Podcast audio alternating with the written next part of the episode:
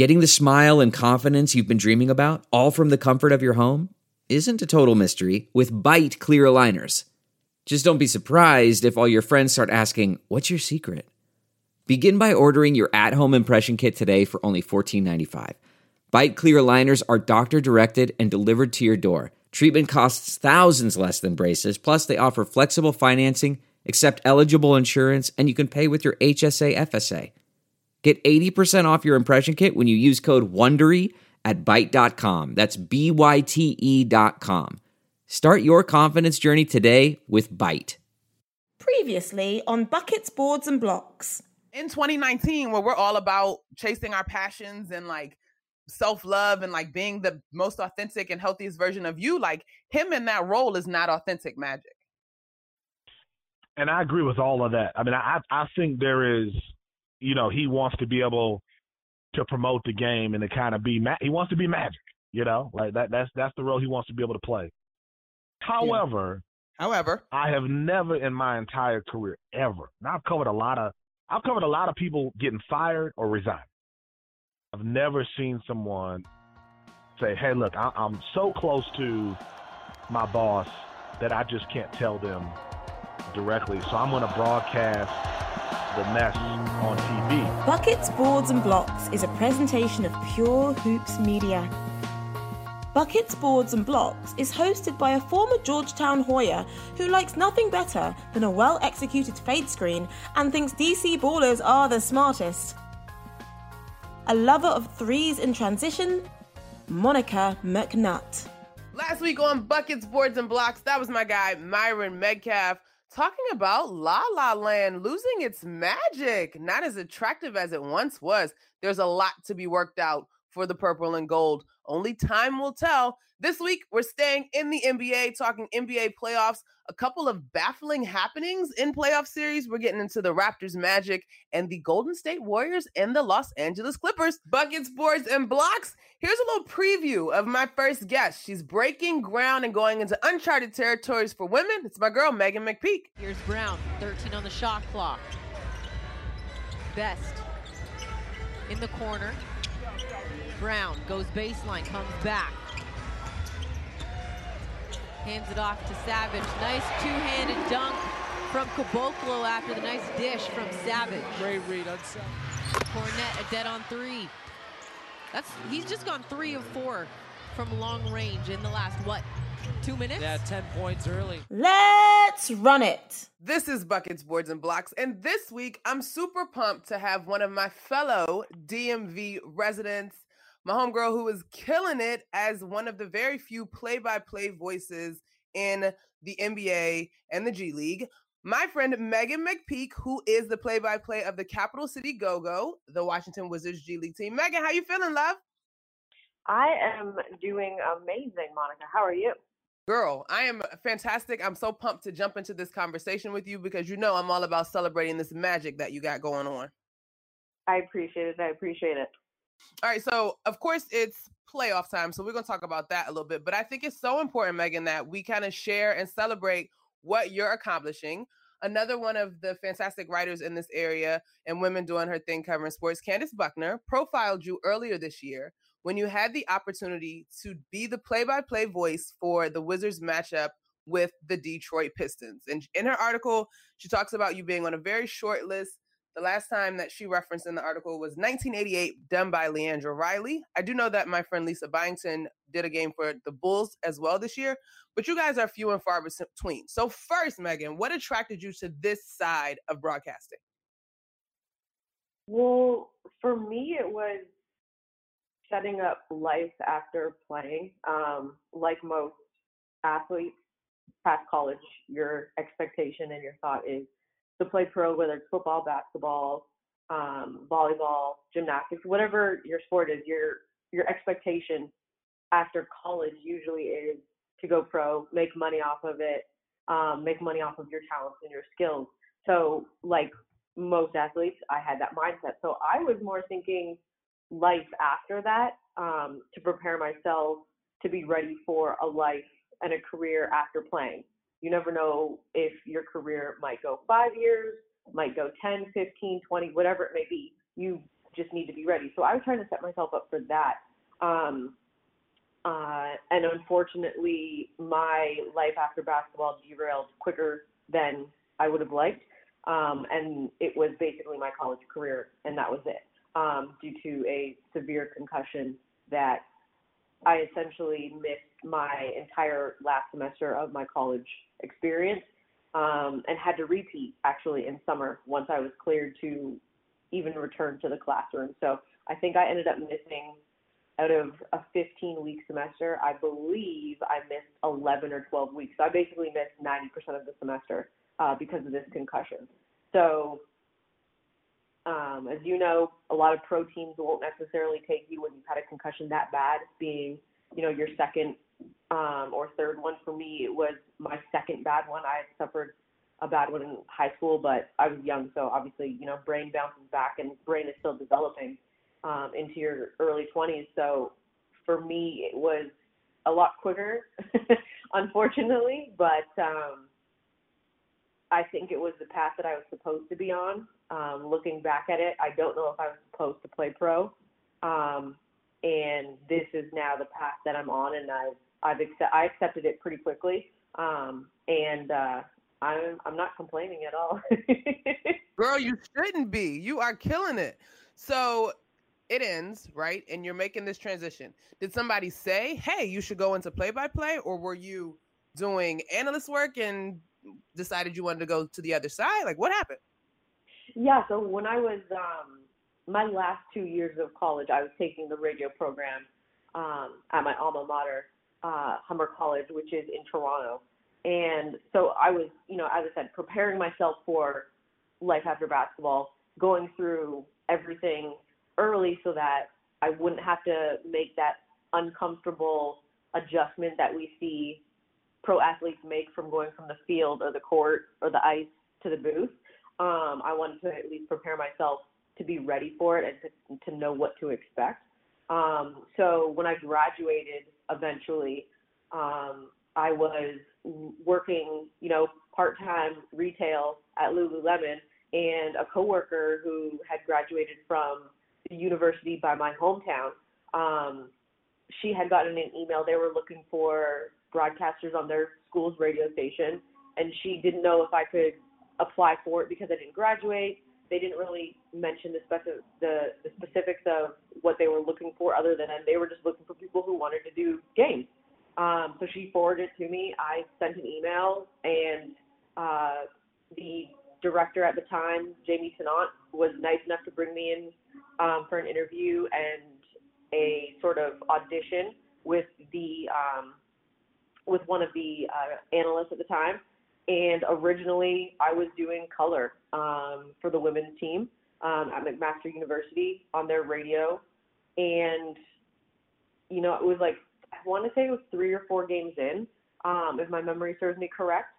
And the gentleman who had been doing football and basketball play by play on that on, on CFMU, which is the the station there for like at least 30, 35 years. Like he had probably been there before some professors were even born, um, or some of the professors were even, you know, in high school. He had been there that long. Uh, he unfortunately fell ill, so they asked me to step in um, in his absence for the time being and try out at play by play. Um, I had never done it, so I was like, okay, like you know, I've never done it. I don't really know if you guys want me to do it. but they didn't care. Um, they supported it. They were like, you know what, it it might not be for a long time, so don't really worry about it. Um, and you know, it was like three or four games I had done it, and I was enjoying it so much because it's so different and so fun. Um, subsequently, unfortunately, uh, he had ended up passing away um, from his illness. He was, I want to say he was in his late 70s, early 80s. Like he was, it was, it was time but not time, if you will. as as uh, morbid as that sounds, it's not like he was Oh, you know, a young 30 or 40 something, and this kind of came out of nowhere. He was older and had been dealing with a few illnesses, so um, yeah, it, it it it fell into my lap in a very unfortunate way, but Yeah. now um, ten years later, I'm I haven't looked back. Girl, wow. See, look at that. Sometimes we just don't know how doors are going to open, but then once you Right. open them, you start building a whole house. So you're doing this thing right out of college. Then, before you came to join us here in DC, you were with the Toronto Raptors and know that organization really well. The G League, you are from Toronto? Are you from Toronto, Meghan? I'm from Hamilton, which is like 40 minutes west of Toronto. Got you. So, killing it, obviously, in Toronto. Somebody get your stuff here in DC. Mhm. and now you're here like what i guess was it a difference in your mind moving from toronto to the united states of america although you had been already working in the nba space Um, not really, which is, you know, kind of crazy. Um, I mean, the obvious change of like politics and healthcare. I know this is a sports show, but that's like the nicest way I can put it. Has been a That's big fine. change.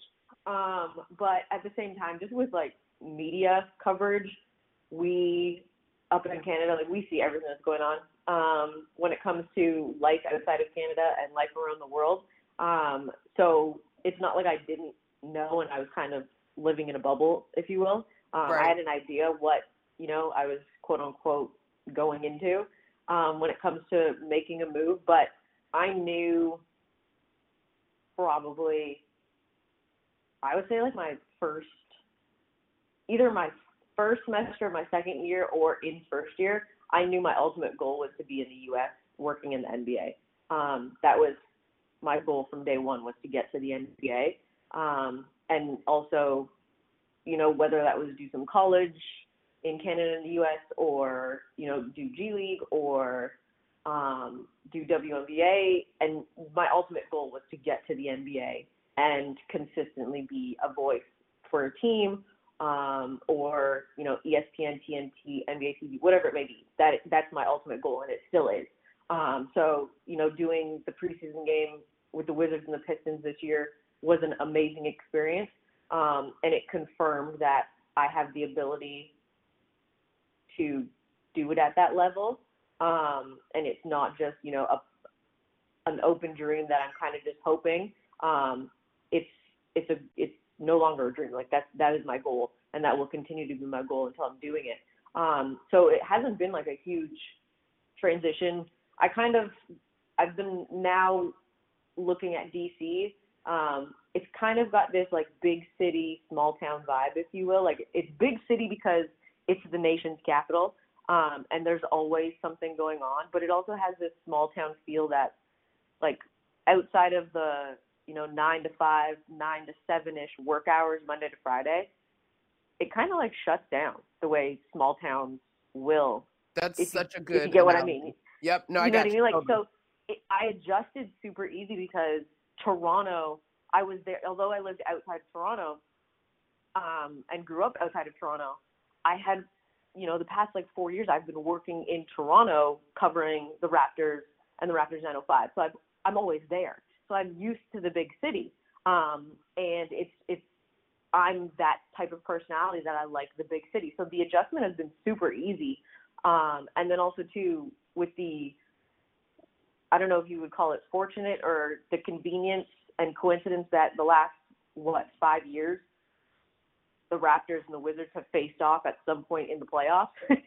yeah we'll call that- it uh coincidence you know, it ha- it's it actually allowed me to get to know a lot of the people around the Wizards organization. Um, so that made the transition even easier because I was coming into a place that I knew people versus if I moved to Memphis or I mean Right. Stack would have been there, so I would have known Stack. But like if I moved to um, like Houston or to Los Angeles, like I would I would be going and not knowing anyone except for who I interviewed with, um, and like that that's about it. So I think for me the transition and the adjustment's been really easy because of the way that things had gone the last few years for me and just being able to meet different people, get to know different people, um, and, and in a in a way that kind of helped um, set me up for applying for for this job because I ran into Pops when he was scouting with the Spurs, ran into him at summer league, was talking to him about you know wanting to be in the U.S. Um, and then you know reached back out to each other, and that's how this kind of came about. And I you know made the comment that if they're looking for a play-by-play, like let me know, and I'll send you like I'll send you my stuff so you can you know get it to the right people. Um, so you know just a happy coincidence of running into a former Raptor player who was working on a scout at the now Scotiabank Arena a few years ago put me in a position where that connection and that friendship um, and and working relationship allowed me to make a comment about you know him being the general manager and hey if you guys are looking for you know a play by play person like let me know. Like even if you don't go with me like i just like to apply so that i can get my name in you know in front of people and people can get familiar with me outside of toronto. Um so you know well that played, professional relationship works For sure. Well played, Meghan. And you know, I'm thrilled to have you here. I guess though, for you, before we change the conversation to this year's playoff run, in particular, all of the knowledge that you clearly have within the Raptors organization, are you it's something I get it. We're celebrating what you're doing, but are you sort of looking forward to eh, she's just a play-by-play lady, like no big deal? Or how do you feel about sort of the accolades that have come with your role so far? so this is like the interesting thing about me um and i know like we've been, had a chance to get to know each other uh and i don't know if you picked up on it but i'm like i'm an introverted extrovert or an extroverted introvert if that even makes sense so like i'm a i'm a homebody i can keep to myself as you know i've gone off of social media right now um kind of pulling like in a way like a LeBron with the zero dark 23. Um, I don't plan on. I don't know if I'm going to do it the whole playoffs because I'm not playing, so I don't need to worry about it. However, Girl, you are just in real like, player sorry, mode. sorry for the random tangent, but you know, watching playoff games without the distraction of tweeting about the game or some or like checking the video of an of something like someone getting crossed up on Instagram.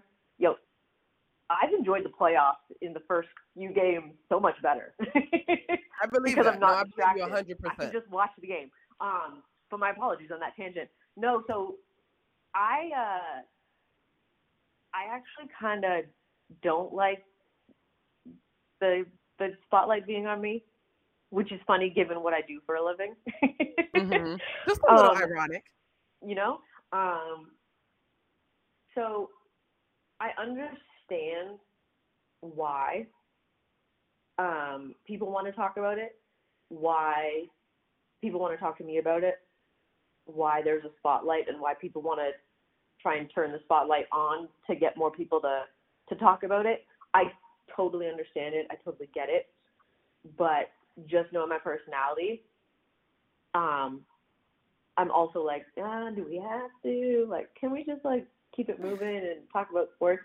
Um, just because at the end of the day, like I'm, I'm not the first. I'm the first in you know 30 years, which is crazy to think because the first woman to do it, you know, you mentioned Candace Peace, which was you know every time I see her, um, I think at some point I thank her for that piece because she she did such a phenomenal job with it It was um, and a better job than I could have ever asked her to do. But um, like I wasn't even one when the first woman did it back in in '88. Like I was, I was just a few months old, which is kind of crazy to think. Um, but you like you mentioned Lisa, who had, you know, she joined the list of doing a game this year with the Bulls. Um, and I apologize because her name escapes me right now, but I know um, there's a woman who has done a couple of games this season as well with the Minnesota Timberwolves. Um, and I just I can't think of the name off the top of my head, so I do apologize. Um, but like women women like that and women like Doris Burke, um, Beth Mowins, who might not do play by play or might not do men's basketball, um, at the pro level, but they still had to do something before I could even be in this position. So while I understand people want to call me a trailblazer, um, and and you know kind of talk about it and lift lift it up, and I I appreciate it and I'm thankful for it. At the end of the day, someone else had to do it first in order for me to even be able to do it. Um, but at the same time, I understand that there's a little girl who is alive right now or is not alive and might be alive in a few years that will possibly see me on the television and that will influence her because you know maybe Doris is retired at that time or Lisa is retired or Beth is retired and all they know is me. So while someone else had to do it for me, I understand that I have to do it for someone else. So I'm thankful and I'm appreciative, as I said. Um, but at the same time, I, I, it always comes back to can we just get back to talking about hoops? okay. Well, with that said, I appreciate your perspective, and let's go straight to the hoops conversation because part of our banter before you logged off of Twitter, I totally respect it, was whether or not game one in the series between the Magic and the Raptors meant anything because Kyle, as we know, laid that goose egg and they still were within three points. You said, oh no, this is bigger than that. And then in sports talk, everybody went on the 2 and 14 record in game ones and so on and so forth. But your former organization did bounce back in game two. So, what is it about this Raptors team that makes game one such a jinx, Meghan? Ooh, that's a loaded question. oh, um, we're digging in. You know, to be honest, I don't, I don't even know. That's the crazy thing about it is, I don't even know what it is, or I don't even know if they know what it is about Game One because when you look back, majority of the time they've had Game One at home in their own arena, now Scotiabank, formerly Air Canada Center, and everyone around the NBA knows that that place, when it comes playoff time, whether it's Leafs or Raptors, there is not an open seat in the place. Like that, that's that is the one thing. You know, you people can talk about how you know how not reliable they are, how not trustworthy they are when it comes playoff time. But what they can't take away from that organization and that fan base is that win, lose, or draw, that fan base will be there and they will let you know. Like you take it back to that, I think it was 2016 run when they got to the Eastern Conference Finals and no one expected them to be to be even in that position because the seven game series with Indiana that literally came down to the shot clock, um, which I was in the arena for that. Absolutely insane game. And then you go to round two against Miami that I believe, if I'm not mistaken, went six. Um, again, came down to one shot. Um, they could have blown they could have lost both those series and not even been in that situation. But then you get to the Eastern Conference Finals and you take on LeBron. Games one and two, we know what happened. They got, you know, their butts handed to them. Then in a turn of events, games three and four, they hand LeBron and the Cavs the exact same thing. Game five, we know what happened. All five games in the in that series, they were all blowouts. And then you come to game six, again, another blowout. But everybody remembers Doris Burke interviewing LeBron at the end of that game in game six, and the crowd, LeBron made a point in a post game presser to stop Doris and thank the fans because of the way that that fan base comes out. So that's one thing that that team can't take can, can never have taken away from them. I don't know what it is about game one. If it's just playoff jitters, like let's just have a bad game so when we bounce back, people you know people can't really say anything because we bounce back. Um, but they need to figure it out because they, no disrespect to the Orlando Magic, they've had a heck of a season that no one expected them to have. No one expected the Orlando Magic with no All Star, no top 15 player, no player on their roster in contention for All NBA to be in the playoffs, let alone fight to get into the playoffs when it comes down to game 81 and 82. And yet they took the Raptors to the brink in game one and handed to them one of the worst losses, not points wise, but just the way it looked on paper, and forced Kyle Lowry to go 0 for 0 for. Like, I'm sorry, no starting point guard in the NBA that's an all star at that caliber should put up one zero. But if you're gonna go 0 4, don't put up seven shots. Like you got to empty the clip on that. Hello. like, oh, in, hello. I, I agree with no. I agree with you. Yes. Hello, as in I agree. right. Like you gotta like empty empty the clip like 14, 15, 16 shots. Like you need to be aggressive because for whatever reason the aggression just went it, it left. And then I laughed like Kyle's oh my guy. Love that guy. But I had to laugh in his in his post game when he said I still had an impact. You can't have an impact in a loss and put up no points.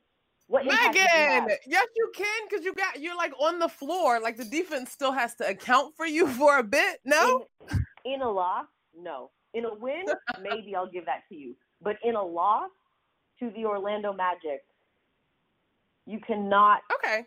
put up zero and have an impact, in my opinion, as a starting point guard. If you're having impact, you So- need to be dishing out. You need to have like 15 dimes, pull down 15 rebounds, and y'all need to win. You can't have a loss attached to that. But that's just me. I feel you. No, I, d- I definitely feel you on the loss. Okay, and we're running into our um, end of this segment here, but really quickly, are all the things that you just spoke about reason enough?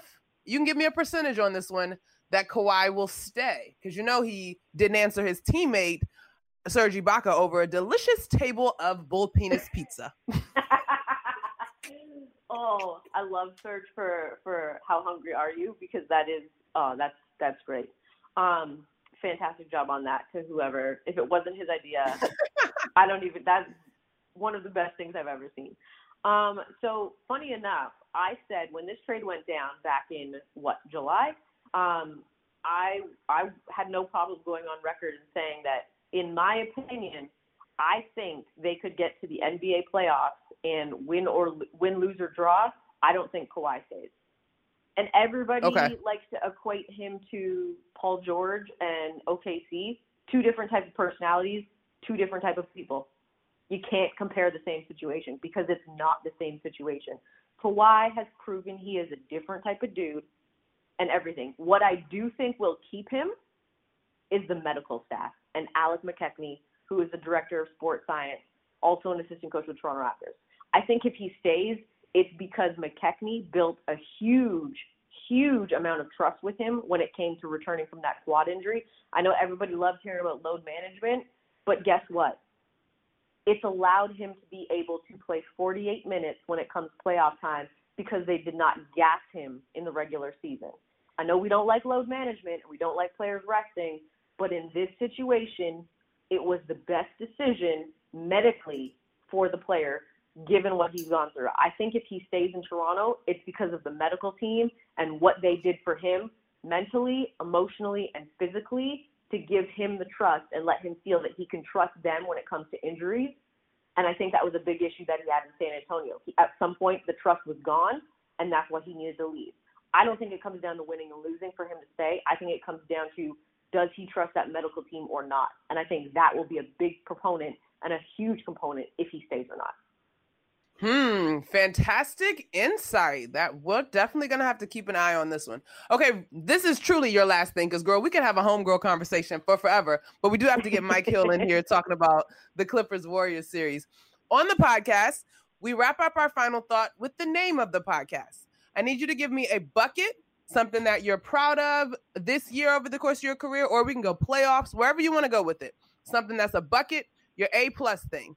Your board is your thing that may not be good all on the surface, but it has some silver lining to it, as in a rebound. So it's a board.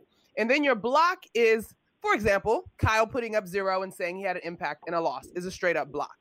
So before we close out your segment, Miss Meghan McPeak, the extraordinary, I need your bucket, board, and block on either the NBA playoffs or your first year here in the nation's capital. Um, I think my my bucket. This is gonna be a funny one, but if anyone knows because I'm from Canada, it's gonna make sense. The weather in wintertime in the DMV is a bucket for me.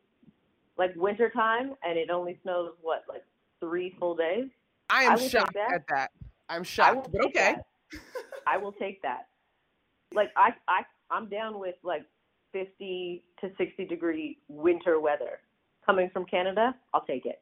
So for Okay. me, that's actually a bucket. Okay. Um, my board, I would probably say getting to do the preseason playoff game. Fantastic. Um, and then my block, ooh. I mean, I don't know. You're gonna be mad because I don't really like live life with regrets. I I do stuff and I do it with like, everything.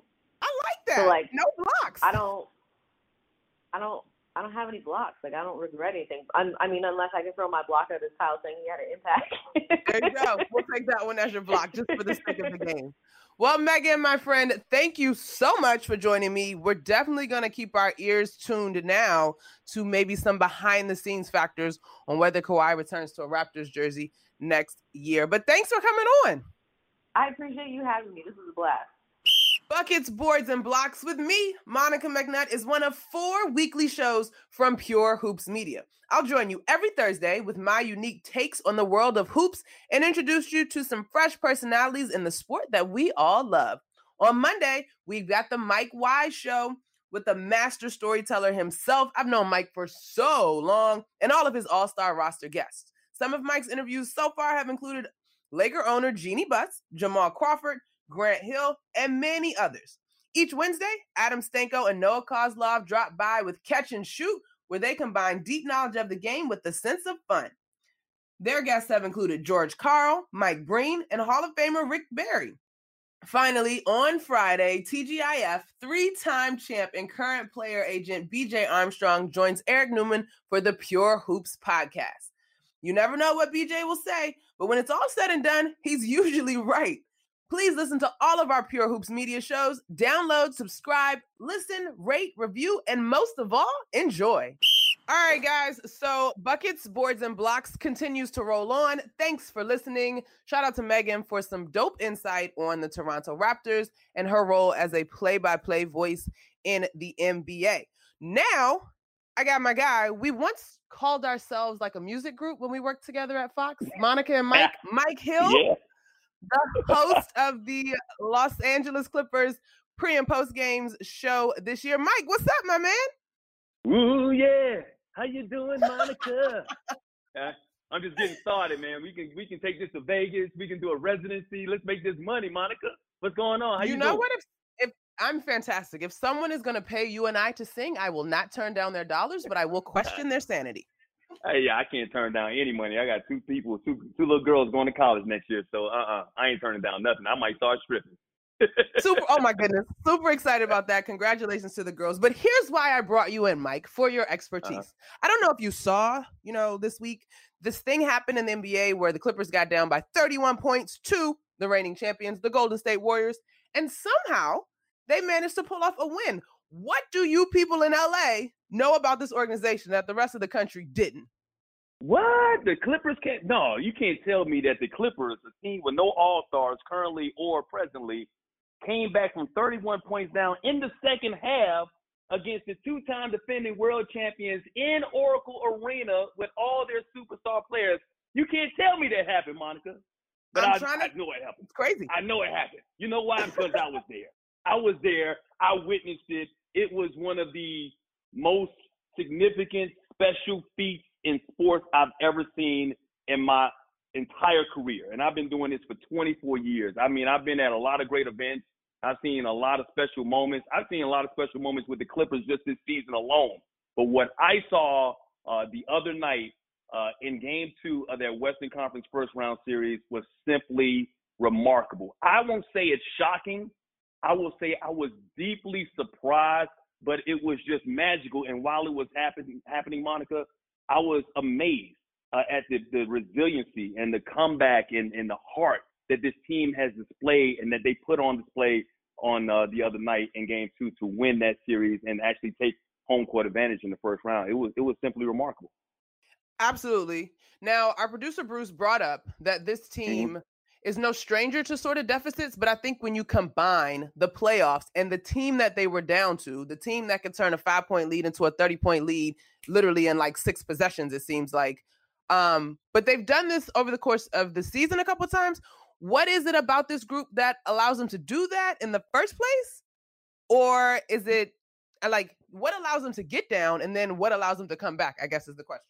Well, first, uh, I guess what allows them to get down is that you know, well, they don't have a lot of superstar players. You know, they're they're not a, a group of all stars or first team, second team, all NBA players. So they play against some really good teams. But I've seen this several times this year. I have never seen a more resilient group of players ever in my professional career. I mean that on any level in any sport.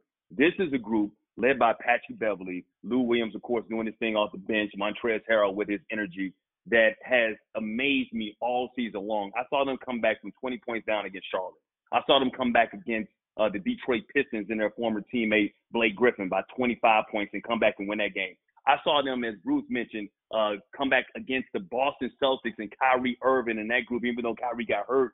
28 points down, all three of those games on the road and did that, man. This is what this team has been all about. You know why, Monica? Because this team has more heart, more soul, more desire, more tenacity than any other team I've ever been around in my life. And I'm not just saying that because I work with them in the pre and post game show. I get a kick. I enjoy watching this team. I had more pleasure watching this team than any other team in the history of any sport because this is a team that has all heart. Once again, they don't have the big names, they don't have the superstars, but they got that heart. And I will take the heart and the soul and desire and the belief in themselves when other people doubt them over anything. And what's more, even more remarkable, they weren't supposed to be here, Monica. Right. They were supposed to be a team that won 33 games this season. They were supposed to be a team that when the trading deadline came, they were supposed to be tanking because they traded away their best players. They got rid of uh, T- Tobias Harris and Right. brought in some other guys, and everybody's saying, okay, well, let's get ready for the draft lottery. Let's get ready for the off season. But right now, they are in the postseason, and they're tied one-one against the two-time defending world champions. It's, it's simply great. So a couple things happened in that game, though. We Mhm. saw, and we saw in game one, the feistiness of Patrick of Patrick Beverley drawing or even asking for the assignment, as we heard on the broadcast, to defend Kevin Durant. So if you had to Mhm. break down that game, though, Mike, is Patrick Beverley then one A in terms of the heart and soul? Lou Williams is the firepower one B, or does Montrezl Harrell become one B based on passion? Because in the course of that game, remember Patrick fouled out, and then KD fouled out shortly thereafter. And I remember in particular, I think was it Montrez? There was a steal out at, the top of the key that led to a fast break, and Montrez followed and dunked and was screaming. And I think at that point they cut it to like five, and it was on and Mhm. popping. Yeah, I mean, look, you know, you got to give credit to all three of those guys, and I love Montrez's energy. He comes to play every single night uh, off the bench. He accepts his role. Lou Williams has just been doing it for 14 years. Should be the unanimous choice for the sixth man of the year. But Monica, the heart and soul of this team, the heartbeat of this team is Patrick Beverley. I mean, and he does it. He doesn't have to put up five points on the stat sheet. The things that he does that doesn't go on the stat sheet, uh, it's just it's been crazy. It, it, he he he could he could control a basketball game by scoring five points, grabbing six or seven rebounds, and dishing out four or five assists because he gets under the skin of the other team's best player. He does it against Kevin Durant. You see how he's affecting Kevin Durant in this series. But what people who does who don't follow the Clippers didn't get a chance to see is what he did against LeBron James earlier this year. The thing he mm. did against Paul George earlier this year and how he defended them. Patrick Beverley won't back down from anybody. You remember, I know, you know, when he's with the Houston Rockets and and the, Mhm. the big incident he had with Russell Westbrook and all that stuff, and he gets, you know, known for being maybe a dirty player. He is hardly a dirty player. He is a passionate, heart player who does believe in himself when nobody else believes in him, and he gets the job done. No doubt about it in my mind, he's the heart and soul. And they are 35 and 15 with him in the starting lineup this year, Monica. They Wow. are. I've seen this team with Patrick Beverley starting and playing, and I've seen this team without him. And at the end of the season, when he went out with that hip pointer, they were a totally different team. And one of the reasons they dropped down to the eighth seed, this team probably would have been a, a, a five or six seed, fifth or sixth seed, if Patrick Beverley would have been healthy the last couple of games of that season. But when Mm. he's on that floor, they are entirely different, and everybody picks up on his energy and they follow his lead. So these guys are obviously fantastic, but it also is only slightly beneficial that they've got a Hall of Fame caliber coach along their sideline in Doc Rivers. you've been I mean, we remember Doc from Boston. He's been in with the LA for quite a while now. What would you say about his coaching job this year? Because to your point, like this group of guys is not supposed to be here. I thought he did a great job last year when he led the team to a 42 and 40 record. They didn't make the postseason, despite all the injuries that they had, and they traded away Blake Griffin. I thought he did a great job. Then I thought it was the best coaching job that he did uh, in his coaching career, and I know he's a former coach of the year. But this year, by far, has been Doc Rivers' best coaching job. That's one of the reasons the Lakers won him. That's the reason why all mm-hmm. the other teams want him. And I'm glad that, you know, he's decided to stick around with the LA Clippers and build on what they plan on doing in the offseason and years to come. But he has been instrumental. Think about this. No all-stars, no superstars. He believed in his team. They got off to a, a you know okay start in the, in the beginning of the season. They hit a little bit of a slide, but they picked it up. How many coaches do you know can coach a team, keep them in contention without all stars, without any superstars, and then go through a trade where you lose half of your team, including your top scorer and one of your best big men and one of your best outside shooters, and still become a better team? They went 13 and 2 in the month of March. They were first in a lot of categories, including points and three point field goal percentage. Their defense even got better. A lot of that credit goes to Doc Rivers and, of course, his assistant coaches, Sam Cassell and Rex Kalamian, and all the other guys on the staff. But here's the difference, though, Monica. He also has uh, personnel. He also has players on that team that don't mind being coached. And mm-hmm. that is a key ingredient mm-hmm. in that because you bring in the superstar players, sometimes they want to do their own thing. But he's got the right players, and you got to give a lot of credit to the front office and Lawrence Frank and Jerry West for bringing in those right players so that Doc can coach them, and they are allowing him to coach them, and that's why they're having the success they're having this year. Man, the Clips got a perfect storm going on between all those names just and now guys that just kind of earned our respect on the court. Like it's crazy, Mike. But I guess here's the thing: that was fantastic. It I was so happy that I had work to do that night and stayed up to see that whole game. I kept looking, and when they cut it to ten, I was like, "Is this happening? Like, is this about to happen?" And they cut to Klay Thompson one time, and I was like, uh-huh. "This is happening! Like, look at the Warriors' faces." Um, but where do they go from here, Mike? Because it still is the Warriors, and while this team may not be as dominant as, as we've seen in the past, there's five games left to be played potentially in this series, and it still is an uphill battle. Yeah, it is. I mean, look, you know, no, no, no doubt about it. You know, the, the Clippers won a game. They didn't win a series. I mean, and right. they celebrated like they should have when they came back from 31 points down. But they also know that the Warriors ain't gonna give up. The Warriors didn't lose this series. And I know all the national media is going out there basically saying what's wrong with the Warriors. Well, yeah, they they had an off night. Klay, I mean, uh, um, Klay in game one didn't have the greatest game. He came back in game two. They lost to Marcus Cousins to the uh, season-ending injury with the quad. Steph got into foul trouble, and yes, Kevin Durant is allowing Patrick Beverley to get under the skin. But this is still the two-time defending world champions. They won three out of the last four. They got a good coach in Steve Kerr. They'll be back, and I expect on uh, the Thursday night it's, it's going to be a, a, a, a heavyweight fight. They're going to fight, but the Clippers are going to hit back, and that's what's so great about it. They know that they have an opportunity to shock the world and stun the world. So the Clippers are going to come out there and fight.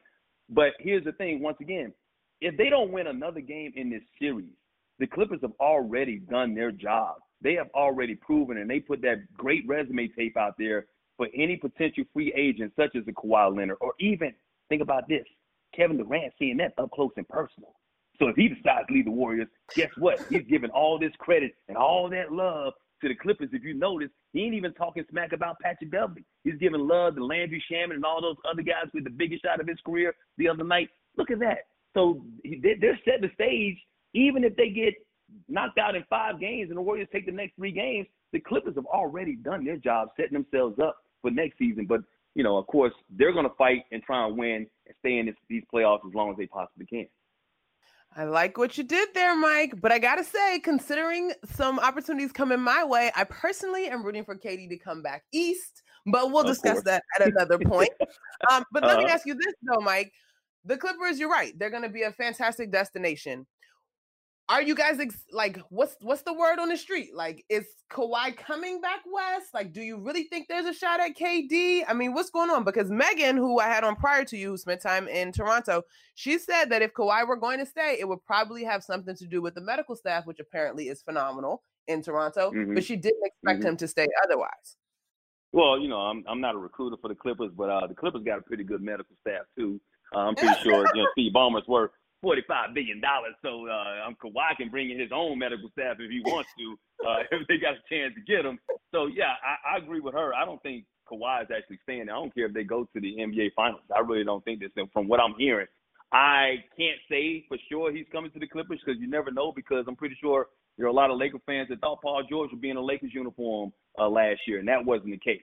So anything is possible. People can uh, uh, have the, the the right as a free agent to change their mind. But I really do believe because of what the Clippers are able to do this year, because of the way they set things up, and because of the way Jerry West, the great Jerry West, has constructed this team to bring in the right kind of players, that a guy like Kawhi Leonard would be the perfect fit to come in and help the Clippers get over that top. And also guys like Kevin Durant. So the the LA Clippers right now is a prime destination. If you look across the landscape of all these teams out there with all that salary cap that could be a contender and win for years to come. I mean, look, I, I know the Knicks got money and they might even get Zion or whatever. And I love the Knicks. I'm a personally, I'm a Knicks fan. I would love to see them uh, support a great team, you know. But they're not in a better position than the Clippers. And I know Bruce Bernstein, your producer. I, I love him. Boston, of course, they have a chance to get Anthony uh, Davis and all those guys, whatever. If he decides to come there, whatever. If they lose Kyrie or whatnot, they got a great situation as well. But mm, the Clippers, in my opinion, when it comes to free agents, that's the prime destination because it's LA first and foremost. You ain't got to deal with the craziness that's going on with the Lakers right now and what's happening in the front office or the the insurrection or whatever is happening over there. They don't even know who their coach is or their president is right now. And then the Clippers, they got a billionaire owner who loves his team. They got a doc who's a future. They got a, a coach who's and Doc Rivers who's a future Hall of Famer, and they got a great nucleus of young players and good contracts with Lou Williams and Montrezl Harrell still under good contracts for next year at a low price. So why wouldn't you come to the LA Clippers, man, and, and try and help them get over the top? That's just my spiel. They didn't pay me to man. do that, but if they want to give me some money, I'll take it. I was just about to say, did they pay you to do that? Because you're laying it on. I'm just saying. I just think. I just think it's a, a prime. I mean, it's L.A. first and foremost, man. And you've been out here, Monica. You know how I it love is. LA. It's, I would. Yeah, I would come out here in a heartbeat. and, and but you don't have to deal with the craziness of the and then you know Lakers man when you come here it's like and I'm not saying that expectations are bad because I think if you're a prime player you should want the expectations and you should want to live up to those expectations and accept that type of stuff. But you come here to the Clippers and you help them build something that they've never built before, help them get out of the second round of the playoffs for the first time and see do you realize what you can do if you come in here as a free agent like Kevin Durant or Kawhi Leonard and create your own and build your own destiny. I mean, think about that. Even if Kevin Durant would, he he could have done it in Oklahoma City, but Kevin Durant's not going to get the love that he deserves, even though he's a two-time MVP in Golden State, because they already had a great team that had won 73 games before he arrived there. LeBron James, I don't care if he wins two or three championships with Lakers, he's still going to be known as maybe the fifth or sixth best Laker of all time. It's not going to happen. You come mm-hmm. here to the LA Clippers or I, I throw out the Knicks too because they ain't won in a long time. Just put that put that out there because that's still my team. Just a hint, hint. Uh, if you do that, you go out there and you build something. You help the Clippers build something they've never had before, or you help the Knicks, which hasn't won in 40 years, do something that they haven't done in a long time. You are setting the stage for yourself and your legacy. And I think right now for guys like Kevin Durant and maybe even Kawhi Leonard, who's never, you know, who's won a championship or whatever. Those guys that won championships, I think that's what's best for them in helping them build their legacy. Do something like LeBron did when he went back to Cleveland and helped them win that championship. Man, Mike, you, you got your salesman hat, pitch, your name tag on your badge, you putting it on. now let me ask you this, hey. and then we're gonna wrap this conversation though. There is there at least nationally, and you're in LA, so correct me if I'm wrong there does still mm-hmm. seem to be a notion that Los Angeles is the Lakers town. Is that mm-hmm. changing? Like, is is that changing quicker than the national media has recognized? No, it's still Lakers town. It, it okay. is. I mean, I, I am not even going to sugarcoat it. It's it's just like the New York will always be a Yankee town. Just like you know, it, even here when it comes to baseball teams, the Angels go win three or four championships. It's always going to be a Dodgers town because it's the LA Dodgers. What's ingrained in them. The Lakers have earned that 16 NBA world titles. I mean, they have earned that right. The Clippers have never gone out of the second round. Uh, eventually, that could change when they get a new arena and they build a legacy of their own or whatever. Uh, but I still see way more Laker jerseys, even in the national perspective, or even here in the local news. When they talk about the two NBA teams, you see the Laker highlight first and the Clippers second. Even though the Clippers had a better season than the Lakers all year long, the Lakers being bad is more news than the Clippers being good on a national and even here on a local level because of the star power mm. and the people that enjoy them. That's just how it is. And the Clippers got to deal with that. Tomorrow, when they play their playoff game tomorrow, I guarantee, and this is, and I'm going to bring this up on the air, and I'm going to challenge Clipper fans out there to come to the playoff games and support this team that's fighting hard for you and trying to win championships and trying to win games for you. But I guarantee you tomorrow when I go into that arena at Staples Center, it's going to be a large contingent, if not half of the crowd at Staples Center, are going to be Warriors fans. And they're going to be cheering for Steph and Klay and Kevin oh. Durant and those guys. That's what happened.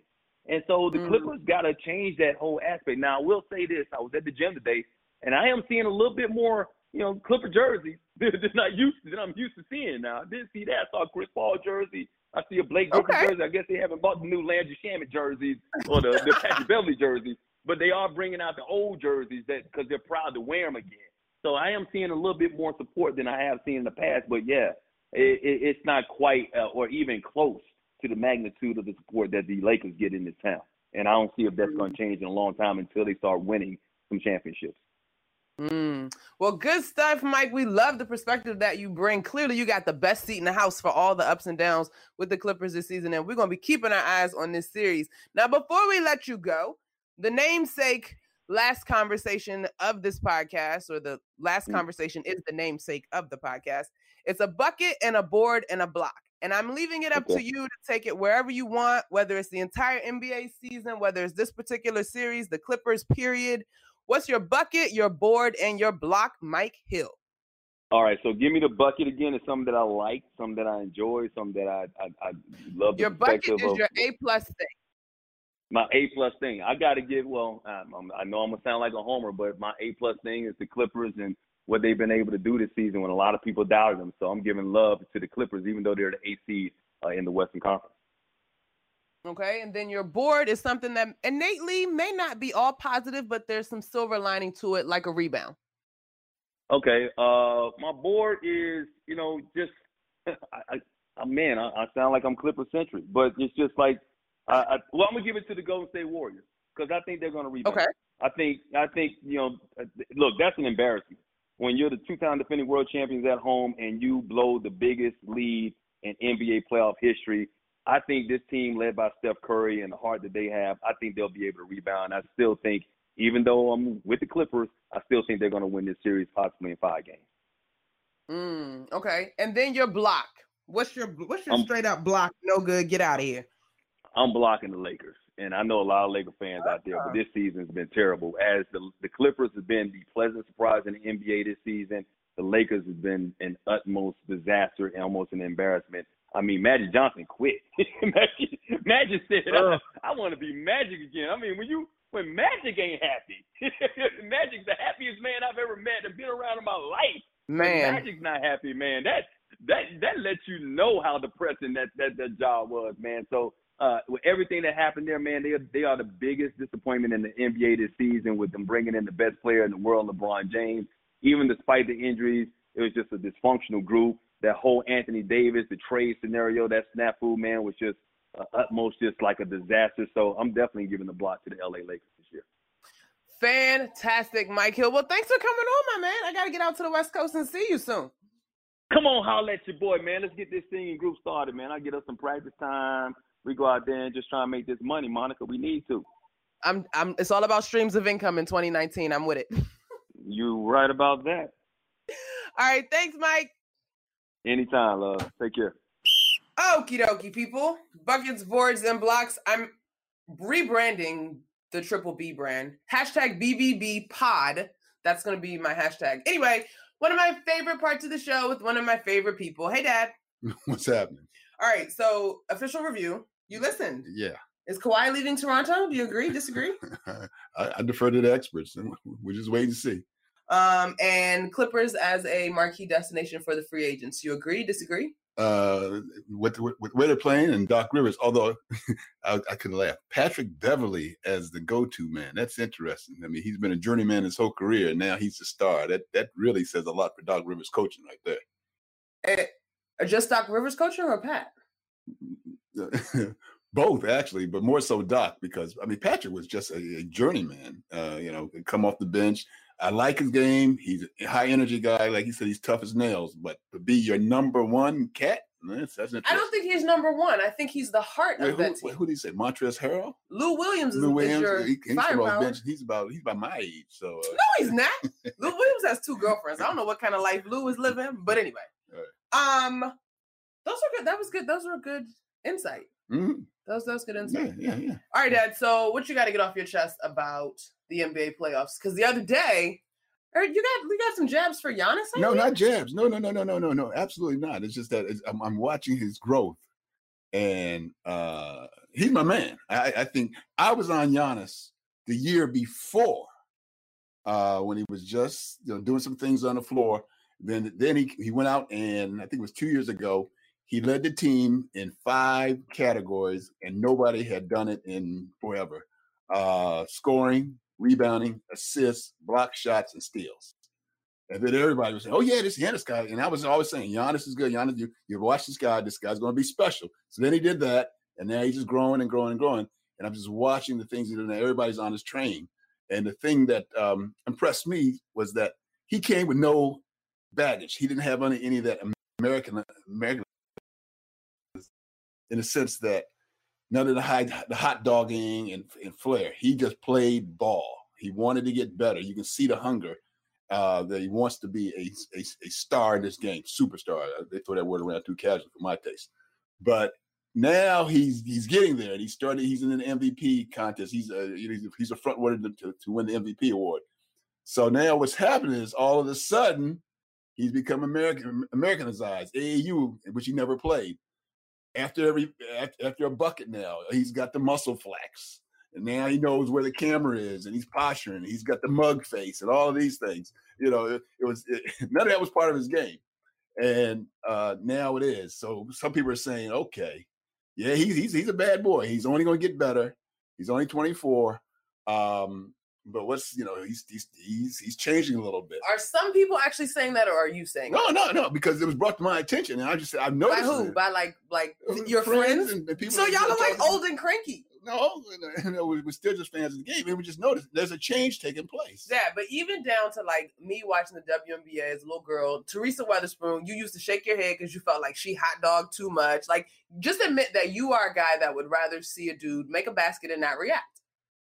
Sometimes it's a good thing. There's special plays that you do, like you know, reverse dunk, or some of the things Giannis does, just incredible. Uh, He got every right to be celebrating. crossover, go down the lane, and and and, and throw it down left-handed. I saw him do that one time.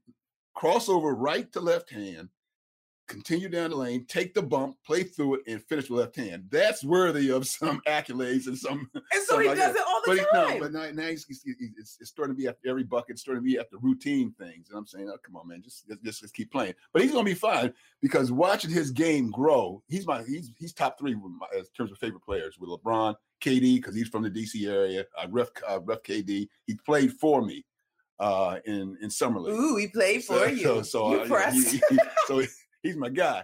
Um, and then Giannis is just uh, moving up. He does different. He does different things. Giannis uh, plays more physical than KD, and KD wants to shoot it from outside the three, which Giannis Giannis can't do. That become part of his game.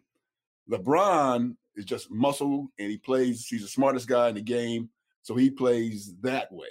Giannis, just to watch him come and grow, and he added Uh, he had muscle and strength, and now he is just to see where he where this where this ceiling's going to be. It's just fun to watch, and I think they are going to get to the finals out in the East. Agreed. And I think the like like we just had in the last segment, the part about the Warriors blowing a 31 point lead at home in the second half, I don't like. Uh, they've been doing this all year long, this up and down. You know, uh, they're bored and we, they can't wait till they get to the real season. I'm not so sure. And then Cousins lost. Um, yeah, they're trying to put on a good face, and we got Bogut and the young guy. Um, I know Bell is one of them, but there's a guy missing in between. I'm not so sure they get home in the West. And if it's anybody else but the Warriors, I actually think Milwaukee can take the whole thing. Woo! And, and and Heard it here first. and wouldn't mind them doing that. Um, led by led, led by Giannis and and uh, both both Holzer. Am I pronouncing his name Yeah. right? Mike Budenholzer. With spreading out the floor, only oh, that, that was it, was it was a stroke of uh, uh, a genius the way he's put shooters all around him, and he just penetrates. And if they don't, if they come to double triple team, he kicks the ball and he can pass the ball at six. This guy's six eleven, um, and pass the ball like that. And if they don't, he finishes. This this is fun to watch. Um, Giannis, my dad wants you to stop celebrating so much. If you hear this, then like I personally No, think you do no, your thing. I- He's old I'll and give, you- I'll cranky. give another example. You got a minute to give me Okay, another example. Real quick. They called him the Greek freak. And nobody, nobody has the name freak as a nickname. And Giannis did and Giannis didn't know because that's part of it, part of his culture. I think this And is a he might have- conversation for a different day. anyway, the point of it is he's my guy. He's a top three in my fa- favorite guy in the league. He's going to get MVP. They're going to the finals. And if it's not Golden State, they win. Well, we didn't have any officiating controversy, but I like that take. That's Which a good one? take. That What, what you just said that it's, it's Milwaukee, and if it's not Golden State, it's Milwaukee Yeah. all the way. Yeah. Yeah. No officiating issues to bug you about this Nope. week. Mm-mm. Um, most interesting series. I think the Rockets and Jazz is going to be a uh, unique series, something something to watch. I actually would like to pick the Nets over the 76ers because that 76ers have chemistry problems galore. They're, they're, you know, it's almost Elton Brand, the new GM, almost went fantasy on you and, and picking, you know, best players he can get uh, with Tobias and and uh, Butler. They got chemistry issues, Simmons and Embiid. The Nets are just out there playing with free money. Uh, they're loosey goosey. Russell's underrated. He's an all star. They could steal that series. They could. Steal Jimmy that series. Butler is not letting that happen, and now I'm revoking your uh, privileges of chit chatting on buckets, boards, and blocks. All right. It could no for real. It would be something to watch for sure. But anyway, thanks, Dad. Okay. Hands down, man down. All right, guys, it's time for me to say my thank yous to my fantastic team Bruce Bernstein, Ben Wolfen, my guests, Meghan McPeak, and Mike Hill. Really quickly, my buckets, boards, and block this week. My bucket is definitely the Clippers comeback, doing something historic. My board, I'm going to go with it honestly being DeMarcus Cousins' injury. Like, I get it. He's coming back off the Achilles. You hate to see a guy like that go down. And when he was walking in the tunnel, I actually was nauseous when you saw his quad not where it was supposed to be. But I think that this is only going to deepen his story. And I got to believe that some kind of way this thing is bigger than basketball. So I'm excited to see him come back from that one and just continue to be an inspiration.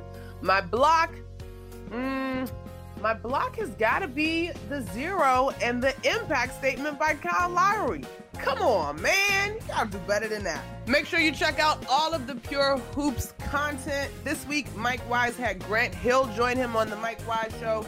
Noah and Adam on Catch and Shoot we're joined by Tom McGinnis, who's the voice of the Sixers. Sixers in the playoffs, obviously. And on the Pure Hoops pod, BJ and Eric are up to their shenanigans. I'm sure they're dropping knowledge on the NBA playoffs. Thanks so much for listening. We have a blast. We love it when you join us for the ride. We'll see you back here next week. Buckets, Boards and Blocks with Monica McNutt has been a presentation of Pure Hoops Media.